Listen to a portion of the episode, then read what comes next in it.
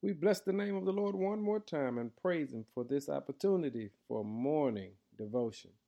Family, today's focus is reboot. You know what a reboot is it's when the computer freezes and you have to hit the reset button to start everything over again. Well, when you get a chance, read John chapter 11. At the conclusion of verse 44, here's what it says Take off the grave clothes and let him go. You see, when God brings us out of one situation or another, when He blesses us to do the unthinkable, what God is really doing for us is He's rebooting our lives. He's given us an opportunity as He presses the reset button to start over again. And He lets us know that when we start over, we have to remember to take off the grave clothes.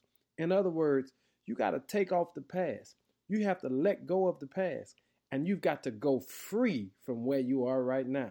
You see, every day God blesses us with a spiritual reboot.